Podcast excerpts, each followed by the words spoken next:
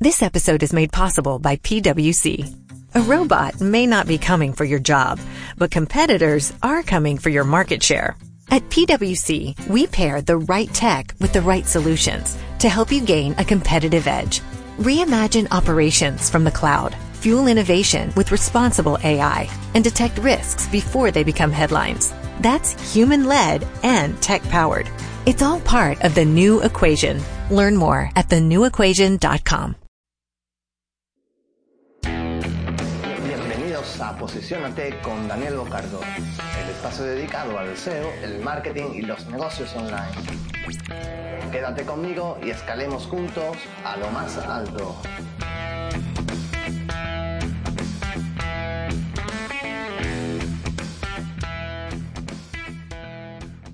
Hola, ¿qué tal a todos? Soy Daniel Bocardo, soy consultor de marketing digital, de negocios y, consultor SEO, ¿no? En este episodio, ¿vale? Podcast de Posicionate con Daniel Bocardo, voy a hacer un podcast un poco especial porque eh, el otro día en LinkedIn puse una publicación sobre uno de una captura ¿no? de Google Analytics de uno de los clientes en el que pasamos de, de 0 a 9.000 visitas mensuales orgánicas de Google eh, con un proyecto, ¿no? Y, y comenté que si gustaba, pues hacer un podcast y en ello estamos.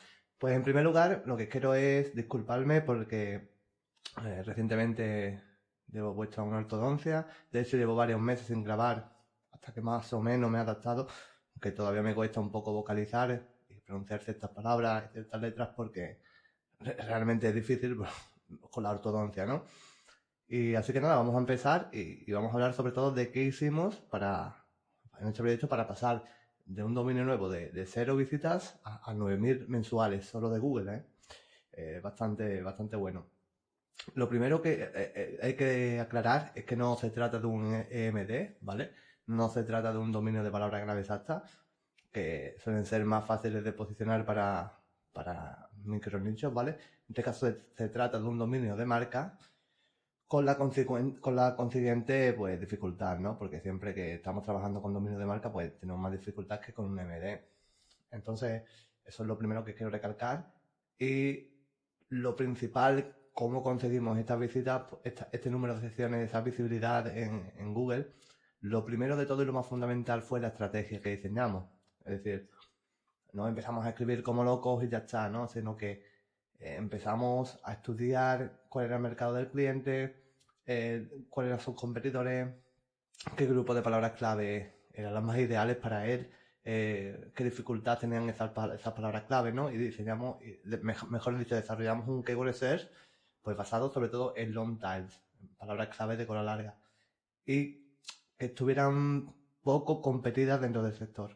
A ver, competida hoy día es prácticamente todo, porque está cubierto casi todos los mercados, por no decirlo todos, y los que no existen, pues se van, incluso se van generando ofertas antes que llegue la demanda por los usuarios de Google. Así que es muy difícil que haya huecos o vacíos de mercado. Pero sí es cierto que hay palabras claves que son más competidas que otras. Entonces, a través de un estudio, primero, lógico, ¿no? Eh, pensamos cuál podrían ser esas long tail, esas palabras clave menos competitivas, menos competidas, y a partir de ahí, pues empezamos a estudiar su volumen y a, ordenarlo todo para generar una arquitectura, pues, no de la información porque no es de servicio, pero sí una arquitectura para, para categorizarlo todo y para después desarrollar un calendario editorial, ¿no? Entonces, eh, una vez que tuvimos esas palabras claves, pues mm, comprobamos también la dificultad de palabras claves que tenían, qué rangos tenían, qué posibilidades de, de poder acceder a ellas mm, a corto plazo teníamos, ¿vale? Y todo esto lo plasmamos en un, en un documento informativo. A partir de ahí, pues empezamos a desarrollar el calendario editorial, que si no recuerdo más es a dos años.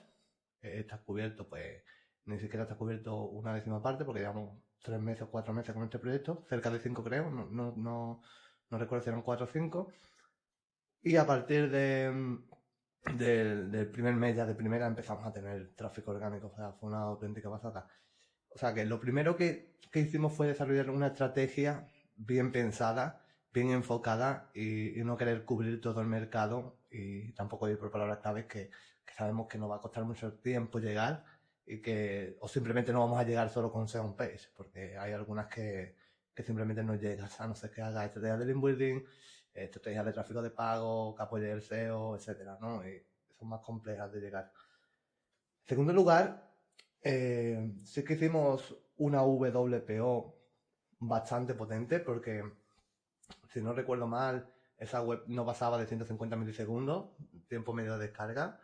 Y estoy bastante contento con esa WPO porque, porque es una página, es una web, perdón, que en principio no tiene por qué ser liviana porque eh, es bastante grande, ¿no? A nivel de servicios, tiene bastantes recursos y el blog está alojado dentro del propio dominio el propio servidor, o sea que estaba ocupando en ese sentido el mismo espacio. Entonces, independientemente de eso, conseguimos una, una WPO bastante buena, eh, como digo, de bajando de 150 milisegundos de descarga medio por página.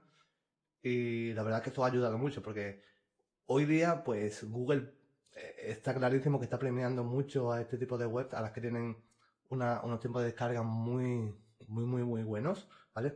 Y quiero que hacer un hincapié porque realmente hay que distinguir entre los tiempos de descarga y los tiempos de carga. No es lo mismo, es decir, eh, tendemos a pensar que, por ejemplo, si hacemos un pin down tool o hacemos un análisis en GTmetrix y tenemos 2, 3 segundos, un segundo y medio, pensamos que, que, eso va a afectar a Google. Y no, no es así realmente. O sea, Google no tiene forma de medir cuánto tiempo tarda en cargar una página. Mm, lo que mide realmente es cuánto tiempo tarda en descargar el bot esa página, ¿vale? Desde el servidor. Y es ahí donde entran caché, donde entra compresión de, datos, compresión de código, minificación, imágenes, eh, respuesta del servidor, etcétera, ¿no? Eh, es verdad que, por ejemplo, con GTmetry haciendo un pin con un pin on tool podemos hacernos una idea. Y si es verdad que si mejoran los tiempos de, carga web, mejoran también los tiempos de descarga de, por bot, ¿no? De página y viceversa. Pero yo lo que me quiero centrar aquí es que tenemos que optimizar los tiempos de descarga. Porque, aunque es verdad, aunque es cierto, que los tiempos de carga influyen muchísimo en las conversiones, en, las métricas de usuario, páginas por sección, tiempo en página, etcétera, ¿vale? Es un factor muy importante. Lo que realmente importa para el SEO, para el SEO, son los tiempos de descarga, ¿vale? Es lo que al final define si una web va a estar bien valorada, va a tener un buen core para Google o no. Entonces, esta web, la verdad es que estamos bastante contentos con esta, con esta performance porque, de WPO porque es bastante buena, ¿no? Y el siguiente punto, bueno, es que tampoco nos vamos a tratar todo punto por punto, porque si no duraría el podcast tres horas y nos quedaremos cortos, pero eh, sí vamos a definir un punto, un, poco los puntos más fuertes, ¿no? Aunque parezca muy, muy, muy básico, ¿vale? Aunque parezca obvio, porque lo es, eh, el, el, el hecho de que haya perdón, el hecho de que esta web sea responsive y se adapte bastante bien, porque responsive muchas veces vemos webs que, dicen que son responsive y después los menús de navegación no se integran bien, eh, los sliders tampoco, eh, los sidebar tampoco, los widgets, o sea, son un auténtico desastre. En esta web nos encargamos muy bien de que todo estuviera responsive, todos los elementos, no solamente la plantilla.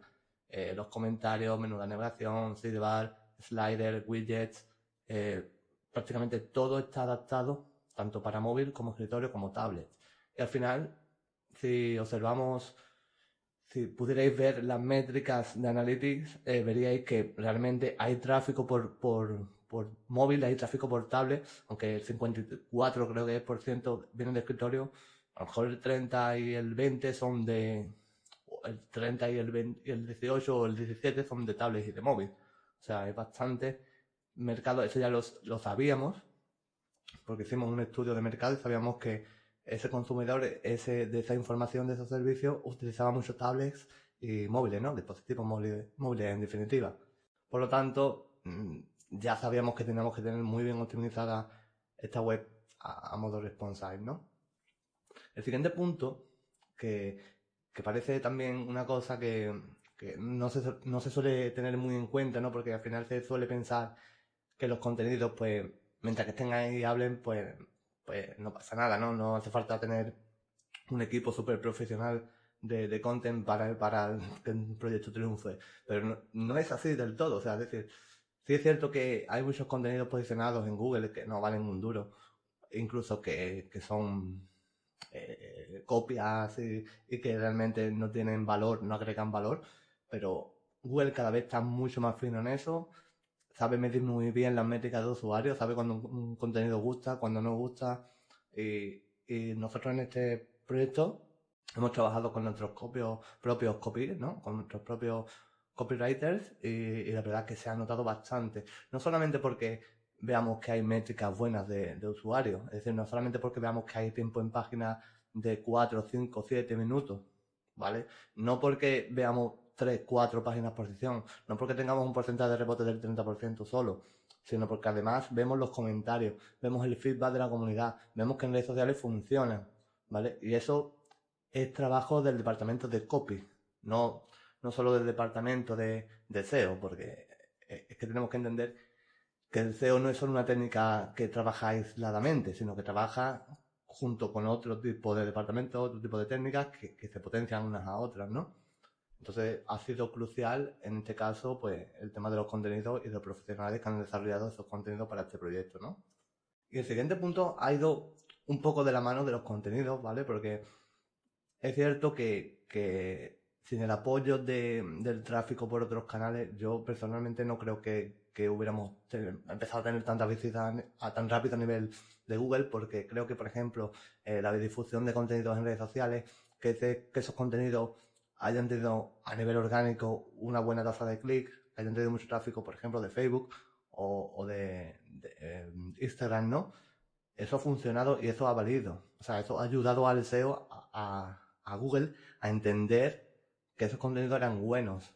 Porque después además, si tú, si podemos, si pudiéramos observar, que no lo veis, pero yo sé, eh, el comportamiento en página del usuario, cuando han venido a redes sociales y han aterrizado en esos contenidos, te puede verificar que los tiempos de, de son muy buenos, que los porcentajes de rebote, de son muy, muy bajos, que eh, las páginas por secciones son muy buenas, muy altas, y eso también, pues, ha ayudado, ¿no? Que el tema que los contenidos hayan sido buenos y que el equipo de redes sociales pues haya trabajado muy bien, ¿no?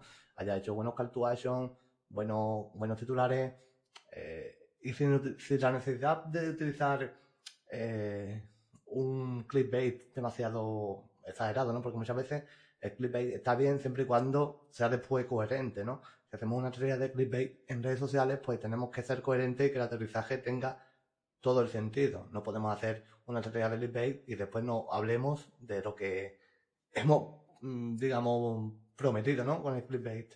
Entonces, las redes sociales hacen un punto muy clave y, y, muchas veces los proyectos SEO no solamente son las redes sociales, son las campañas de pago, son estrategias de email marketing, el tráfico directo que pueda tener una marca. Todo esto ayuda a que, a que el SEO aumente. Porque, por ejemplo, eh, si hablamos de Amazon, Amazon no tiene, por lo menos que yo sepa, no tiene un departamento SEO.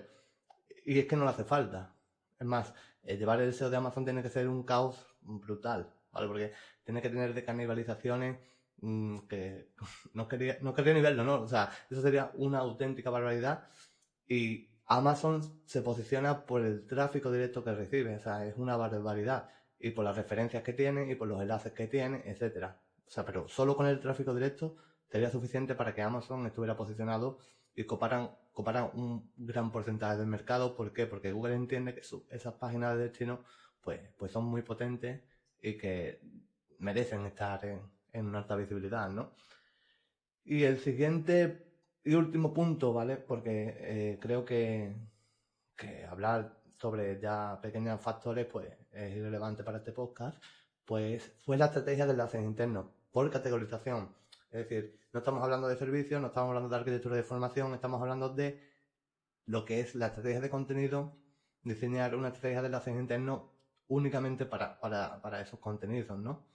Y que realmente nosotros nos publicamos un, artículo semanal y después otro, no, nosotros lanzamos, eh, me parece que fueron 60 contenidos, ¿vale? Y ahora a partir de ahora, si se está publicando eh, temporalmente, eh, creo que son dos a la semana, y, y si lanzamos 60 contenidos y ya teníamos diseñada la estrella de enlaces internos con anchor test de palabra clave que apuntaban a un contenido que, tendría, que tenía mucha coherencia, después ese contenido apuntaba a otro, ese a su vez a otro, y fue una estrategia diseñada para qué?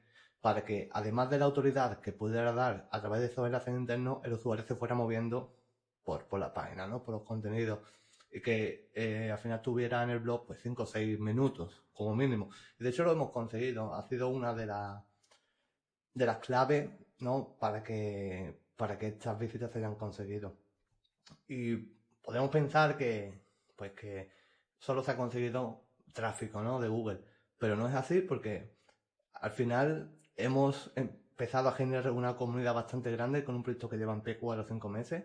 O sea, ya la comunidad es activa, eh, la comunidad está contenta con los contenidos que le damos, eh, tenemos un buen feedback, hay mucho engagement en todos los contenidos y, eso se nota, ¿no? A la hora de, tener más y más pues visitas, usuarios, como queramos llamarlo.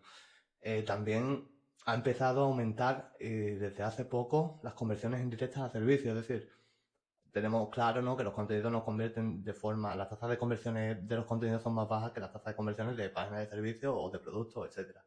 Pero ya se está empezando a notar la, la, generación de leads para servicios a través de estos contenidos, con estrategias de banner dentro de los mismos. Incluso tenemos muchas métricas que están midiendo que van desde contenido a páginas de contacto y desde ahí se generan leads. O sea, está funcionando bastante bien. Y otra cosa que es muy importante que estamos consiguiendo con este proyecto es el desarrollo de la marca corporativa. Una marca que antes no se conocía, no se conocía en el ámbito digital, que ha empezado de cero y que está empezando a notarse ya dentro de su sector o su microsector que, que está, está empezando a despuntar. Todo esto a través de los contenidos y de las visitas, claro, porque te tienen que conocer y, y claro, qué mejor forma de que te conozcan que cuando tú demandas un servicio, una información un producto y apareces ahí en primera posición, en segunda posición, te leen tus contenidos, le agregas valor y cuando decidan comprar o contratar un servicio te tienen en mente. Entonces, muy importante todos estos puntos que hemos visto, muy, muy importante valorar que no solamente son sesiones, visitas, sino que, que son muchas cosas más. Y nada más, a los que venís de LinkedIn, pues muchas gracias por el apoyo y espero que haya gustado el podcast. Un saludo hasta la próxima.